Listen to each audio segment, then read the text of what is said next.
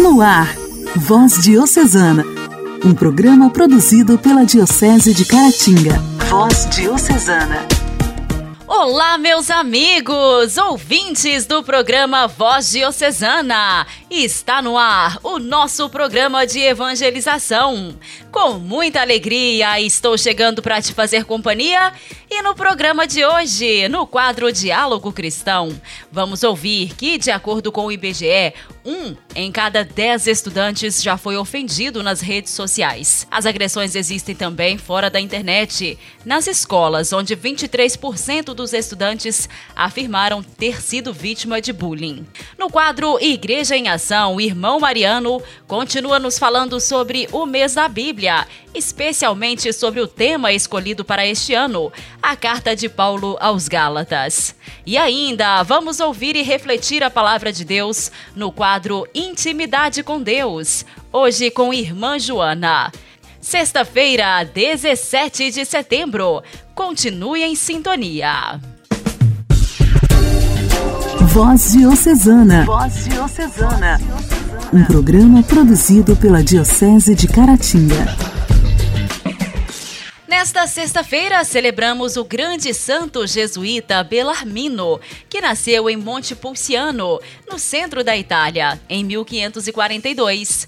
Querido pelos pais e de muitas qualidades, era irmão de cinco religiosos, dentre os doze que enriqueciam a família dos dedicados pais. Quando os padres da Companhia de Jesus abriram um colégio, Roberto foi um dos primeiros na matrícula e no desempenho. O contato com os padres fez com que o jovem mudasse sua primeira ideia de ser médico para inclinar-se em favor da vida religiosa jesuíta.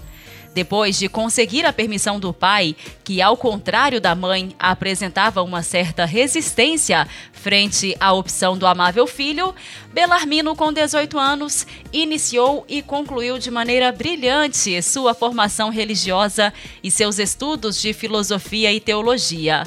Tanto que, antes de ser ordenado sacerdote, foi enviado como professor e pregador na Bélgica, onde ficou por 10 anos teve importante papel na aplicação do Concílio de Trento, já que ajudou na formação apologética dos teólogos e pregadores responsáveis na defesa da fé. Era também diretor espiritual do Colégio Romano, tendo sob sua responsabilidade a formação ascética dos alunos que muito o respeitavam e admiravam. O Papa Clemente VIII o elevou a cardeal com esta motivação nós o escolhemos porque não há na Igreja de Deus outro que possa equiparar-se a ele em ciência e sabedoria. Quando ficou muito doente, em setembro de 1621, os confrades foram testemunhas do último diálogo dele com Deus. Ó oh, meu Deus, dai a mim asas de pomba, para que possa voar para junto de vós. Morreu no dia 17 de setembro de 1621. São Belarmino ensinou com grande clareza, com o exemplo de sua própria vida, que não pode haver uma verdadeira reforma da Igreja se antes não houver a nossa reforma pessoal e a conversão do nosso coração. Reconhecido por sua grande fé, foi beatificado em 1923. Sua canonização foi proclamada em 1930 e em 1931, pelos seus escritos, recebeu o título de Doutor da Igreja. São Belarmino, rogai por nós. A alegria do Evangelho. O Evangelho. O Evangelho. Oração, leitura e reflexão. Alegria do Evangelho. O Evangelho desta sexta-feira será proclamado e refletido por Conceição, da Paróquia Santo Antônio de Ipanema.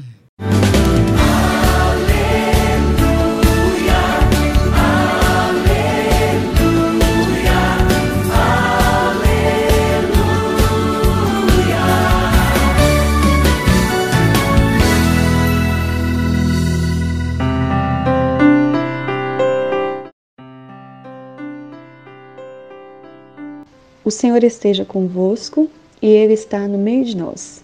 Proclamação do Evangelho de Jesus Cristo segundo Lucas. Naquele tempo, Jesus andava por cidades e povoados, pregando e anunciando a boa nova do reino de Deus. Os doze iam com ele, e também algumas mulheres que haviam sido curadas de maus espíritos e doenças. Maria, chamada Madalena, da qual tinham saído sete demônios: Joana, mulher de Cusa, alto funcionário de Herodes, Susana, e várias outras mulheres que ajudavam a Jesus e aos discípulos com os bens que possuíam. Palavra da salvação. Glória a vós, Senhor.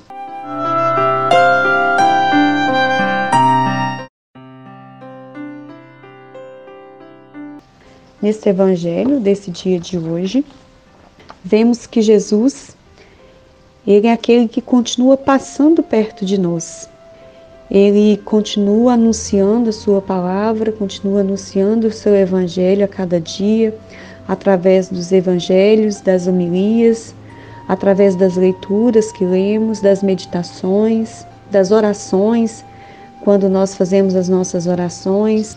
Ele continua oferecendo seus bens através da tua palavra, através das mensagens que a gente ouve, através do seu evangelho, através de cada parábola que a gente é, estuda, ele continua é, nos oferecendo, né, continua passando entre nós sobre as cidades, sobre os povoados e continua anunciando essa palavra libertadora. Mas acima de tudo, quando nós estamos em oração, quando nós estamos meditando Sua palavra, quando nós comungamos né, o corpo e o sangue de Jesus, é, como discípulos, e como aquelas mulheres que o seguiam, nós vamos junto com Jesus também andando com ele pelas cidades e povoados, pregando e anunciando a boa nova do reino de Deus. E viver essa experiência com Jesus de cura, né, quando ele cura verdadeiramente o nosso coração, nos faz também acompanhar Jesus né, junto dele e também demonstrar a nossa gratidão a ele. Quando nós anunciamos a Sua palavra, quando nós mesmo no meio das pessoas que nós convivemos, que às vezes não conhecem ainda Jesus como nós conhecemos, que ainda não amam Jesus como nós amamos, se a gente aproveita a oportunidade que nós temos de demonstrar a presença de Jesus através de nós, através da nossa vivência, através das nossas palavras, das nossas ações, do nosso comportamento, nós também estamos anunciando Jesus. Nós também estamos demonstrando para aquelas pessoas que ainda não conhecem o seu amor, que talvez ainda não viveram a experiência da tua palavra, de curar o seu coração através da tua palavra, é, nós também temos a oportunidade de anunciá-lo, de mostrar o quanto estar junto dele, caminhando com ele, faz bem para nós. E é através da nossa missão, é através da nossa palavra, que nós podemos anunciar esse Jesus que vive entre nós até hoje quando vivemos né, na perspectiva de estarmos correspondendo a Deus, né, o que Ele espera de cada um de nós na missão que Ele nos destinou. E é nessa expectativa de viver a Sua palavra que nós vamos continuar anunciando Ele para todos que buscam, né, para todos que querem viver a Sua palavra, como essas mulheres e como esses discípulos. Louvado seja nosso Senhor Jesus Cristo, para sempre seja louvado.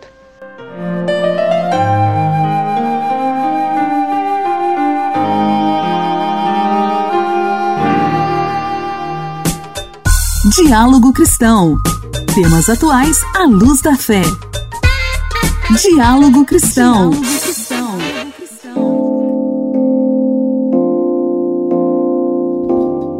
Um em cada dez estudantes já foi ofendido nas redes sociais. De acordo com o IBGE, as agressões existem também fora da internet, nas escolas, onde 23% dos estudantes afirmaram ter sido vítima de bullying. Aproximadamente um em cada 10 adolescentes, cerca de 13,2%, já se sentiu ameaçado, ofendido e humilhado em redes sociais ou aplicativos. Consideradas apenas as meninas, esse percentual é ainda maior, 16,2%. Entre os meninos, é 10,2%. Os dados fazem parte da Pesquisa Nacional de Saúde do Escolar 2019, divulgada na semana passada pelo Instituto Brasileiro de Geografia e Estatística. Ao todo, foram entrevistados quase 188 mil estudantes com idade entre 13 e 17 anos, em 4.361 escolas de 1.288 municípios de todo o país. O grupo representa 11,8 milhões de estudantes brasileiros. A coleta dos dados foi feita antes da pandemia, entre abril e setembro de 2019. A partir de 2020, com a suspensão das aulas presenciais, o uso das redes sociais, até mesmo como ferramenta de estudos, foi intensificado. As agressões existem também fora da internet. Nas escolas, onde 23% dos estudantes afirmaram ter sido vítimas de bullying, ou seja, sentiram-se humilhados por provocações feitas por colegas nos 30 dias anteriores à pesquisa.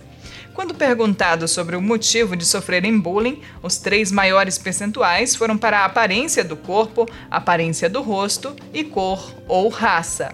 Em relação à saúde mental dos estudantes, metade, 50,6%, disse se sentir muito preocupado com as coisas comuns do dia a dia. Um em cada cinco estudantes, 21,4%, afirmou que a vida não vale a pena ser vivida entre as meninas, esse percentual é 29,6% e entre os meninos, 13%. Os resultados mostram ainda insatisfação com o próprio corpo. Menos da metade, 49,8%, achava o corpo normal, 28,9% se achavam magros ou muito magros e 20,6% gordos ou muito gordos. Em 2019, de acordo com a pesquisa, cerca de 14,6% dos adolescentes, alguma vez na vida e contra sua própria vontade, foram tocados, manipulados, beijados ou passaram por situações de exposição de partes do corpo. No caso das meninas, o percentual, 20,1%, é mais que o dobro do observado entre os meninos, 9%. Além disso, 6,3% dos estudantes. A pesquisa mostra também que quase um em cada 10 adolescentes, 10,6%, envolveu-se em lutas físicas e 2,9% em briga com arma de fogo. Dentro de casa também há relatos de violência. 21% afirmaram ter sido agredidos pelo pai, mãe ou responsável alguma vez nos últimos 12 meses anteriores ao estudo.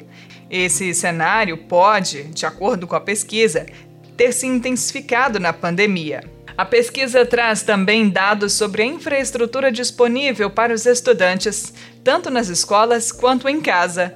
Os resultados mostram que menos da metade, 49,7% dos alunos das escolas públicas têm computador em casa, enquanto entre os alunos das escolas privadas, esse percentual é de 89,6%. Quase a totalidade, 95,7% dos alunos de escolas privadas têm aparelhos celulares. Entre os alunos de escolas públicas, esse percentual é 82,2%. Entre os estudantes de escolas particulares, 98,6% têm internet em casa. Entre os alunos de escolas públicas, 84,9%. A pesquisa mostra ainda que 61,5% dos estudantes de 13 a 17 anos estudam em escolas com pia ou lavatório em condições de uso e que oferecem sabão para lavagem das mãos. Nas escolas privadas, esse percentual chega a 97,5% e nas escolas públicas a 55,4%. A pesquisa ressalta que a lavagem das mãos é reconhecida como uma importante medida de saúde pública por sua eficácia em reduzir a incidência de doenças infectocontagiosas. Nas escolas, a importância da disponibilização da estrutura necessária à lavagem é dupla, por ser um ambiente de aprendizagem de hábitos saudáveis e pela própria prevenção de transmissão de doenças entre os alunos. Igreja, Igreja em Ação. Formação, CNBB, notícias, Vaticano, diocese, não paróquia, troco a minha Igreja fé. em Ação. Igreja em Ação. Irmão Mariano segue fazendo um breve estudo bíblico sobre o tema escolhido neste mês da Bíblia, quando comemoramos os 50 anos do mês da Bíblia, que é a carta de Paulo aos Gálatas. Queridos amigos da nossa voz diocesana, hoje vamos nos dedicar neste breve estudo da Carta aos Gálatas sobre os opositores à liberdade do Evangelho. Eu inicio com Gálatas 2, os versos 3 e 4. Gálatas 2, versos 3, 4 e 5, que diz o seguinte: Contudo, nem sequer Tito, que estava comigo, sendo grego, foi forçado a circuncidar-se. Ora, por causa de alguns intrusos, falsos irmãos, esses que se intrometeram para espiar a nossa liberdade, essa liberdade que temos em Cristo Jesus, e querem nos reconduzir à escravidão. A esses falsos irmãos, nem sequer uma hora cedemos nem nos sujeitamos, para que a verdade do Evangelho se mantivesse para vós. Então, Paulo, mais uma vez, reforça essa liberdade do Evangelho e lembra que nem Tito, que é um dos apóstolos, que vem do mundo grego, foi obrigado a circuncidar-se. Na verdade, então, vejam, é, essa importância da liberdade trazida pelo Evangelho de Jesus. Então, Paulo segue tentando clarear para os cristãos da comunidade de Gálatas que o mais importante é ser fiel a Jesus Cristo e ao seu projeto, ao seu evangelho, e não tanto essas leis exteriores, como era a circuncisão, como era a lei do sábado, como era a lei da pureza. Então, para a gente bem compreender esse conflito, é importante lembrar assim que esses pilares da religião judaica tiveram sua importância, mas agora o que era determinante é seguir Jesus Cristo de perto. Então, Paulo se firma na liberdade do Evangelho.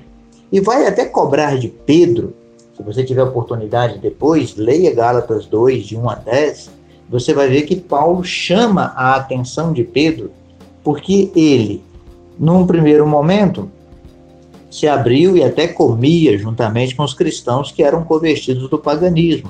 No entanto, quando chegou Tiago e o seu grupo, que eram mais voltados para essa prática da religião judaica, Pedro volta atrás e foge um pouco dessa comunhão de mesa, dessa participação livre junto com os cristãos que vinham do mundo pagão. Então, Pedro é cobrado por Paulo para que seja fiel e não haja né, como um hipócrita, afirmando uma coisa e fazendo outra, pregando a liberdade, mas depois negando essa liberdade na prática. E nesse contexto do estudo da Carta aos Gálatas, a Igreja do Brasil quer mostrar também a grande necessidade da gente assim acolher a diversidade e nos lembra que talvez até a gente poderia pensar que a história do nosso país poderia ter um rumo se a gente levasse o evangelho mais a sério, então, que a gente seguisse mais de perto as palavras da Escritura. É nesse sentido que a CNBB nos anima a trabalhar por uma verdadeira animação bíblica da vida e da pastoral. Ou seja, para que todo o nosso trabalho de comunidade, toda a nossa ação também em nome da igreja na sociedade seja sempre iluminada e guiada pela palavra de Deus. E a gente não esquecesse né, que é essa inspiração bíblica, o jeito de agir de Paulo, o jeito de agir de Jesus, que deve orientar e guiar o nosso jeito de ser e de agir hoje. Então, uma perguntinha para a gente continuar a reflexão.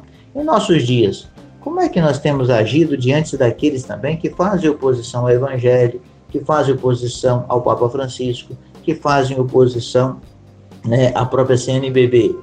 Então, estamos seguindo Jesus ou estamos seguindo os opositores a ele? Então, que Deus nos ilumine. Até a próxima oportunidade.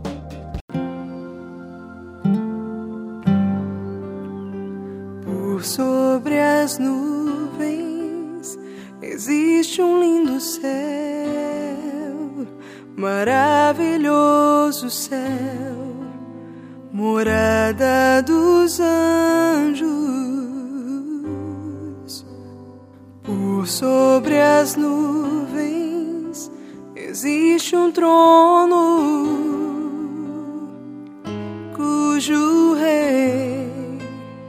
está sentado à direita de Deus.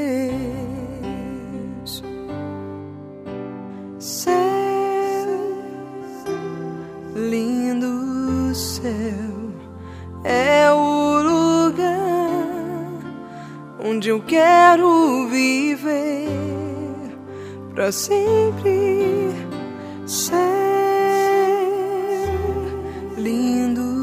Céu, é o lugar que o meu Deus preparou para mim.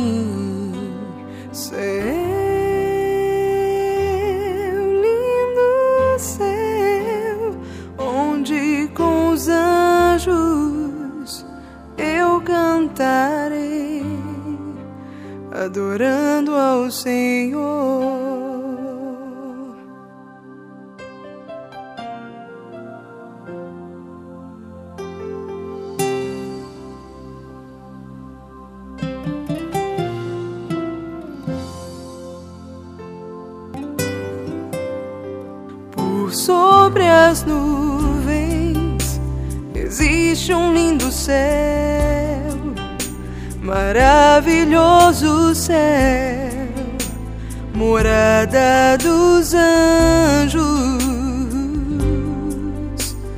Por sobre as nuvens existe um trono cujo rei está sentado à direita de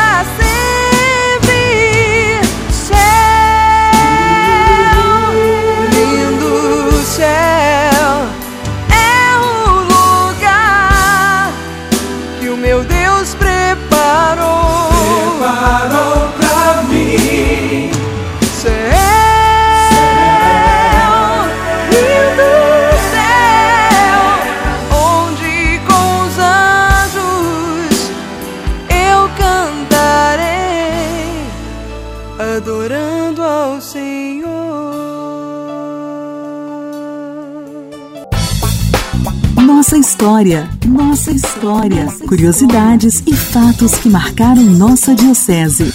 Nossa história.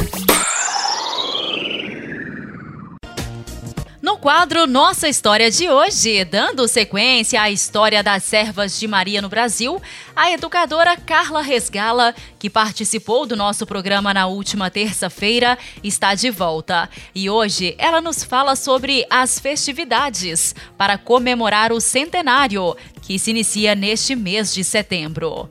É com grande alegria, com o coração em festa e sobre o manto e o olhar materno de Maria que celebramos com vocês o ano centenário da Escola Servita Regina Passes. Com a pandemia, nosso planejamento para comemorar o centenário modificou bastante, mas não perdeu seu brilho.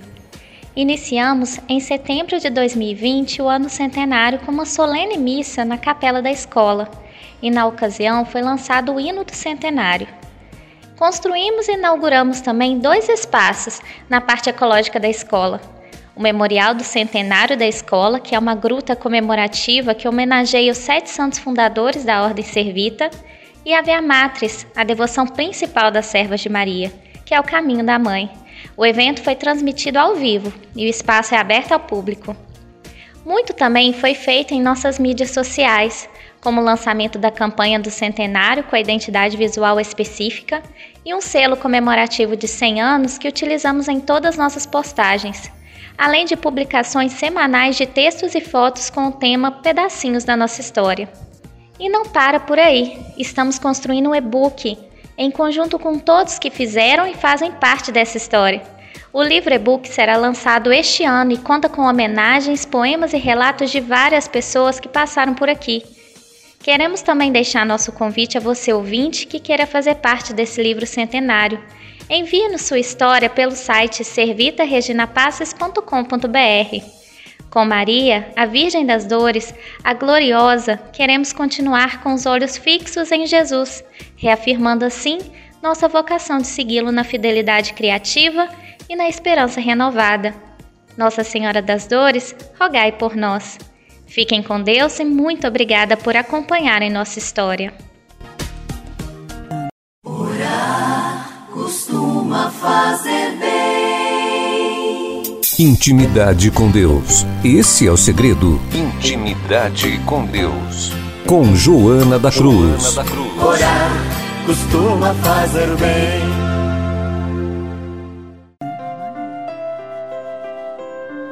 Coração Eucarístico de Jesus, dai-nos santas famílias e santos sacerdotes.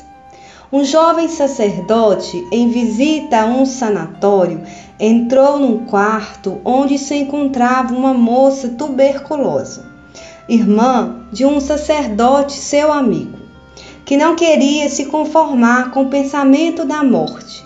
A moça, ao vê-lo entrar, admirou-se da sua visita, mostrando que lhe desagradava, gritou: Padre, não me faleis da morte. Tal acolhimento era pouco encorajador.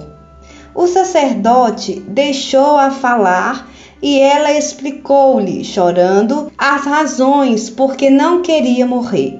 Disse-lhe então o sacerdote: Espero que se recupere a saúde e vou rezar nesta intenção. O mais importante, porém, é que santifiques os teus sofrimentos se quiseres, propor-te-ei uma intenção. Dizei-me que intenção é, respondeu friamente. Mas isso não mudará nada. Eu não quero morrer. Sou muito moça.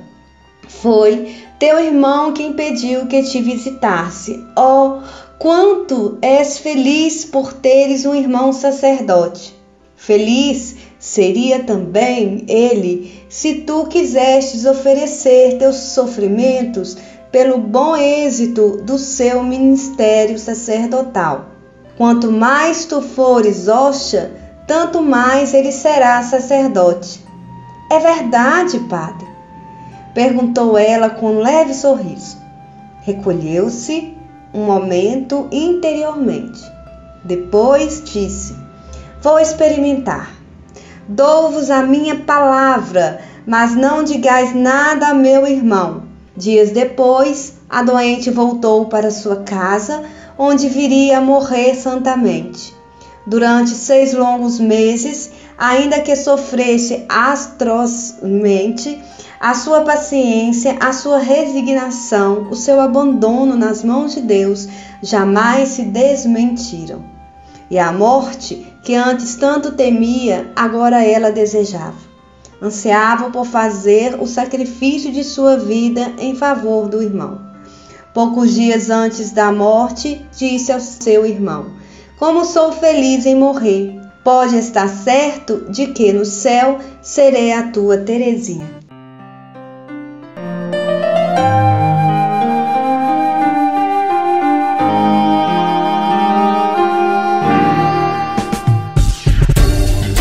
Voz Diocesana. Voz Diocesana.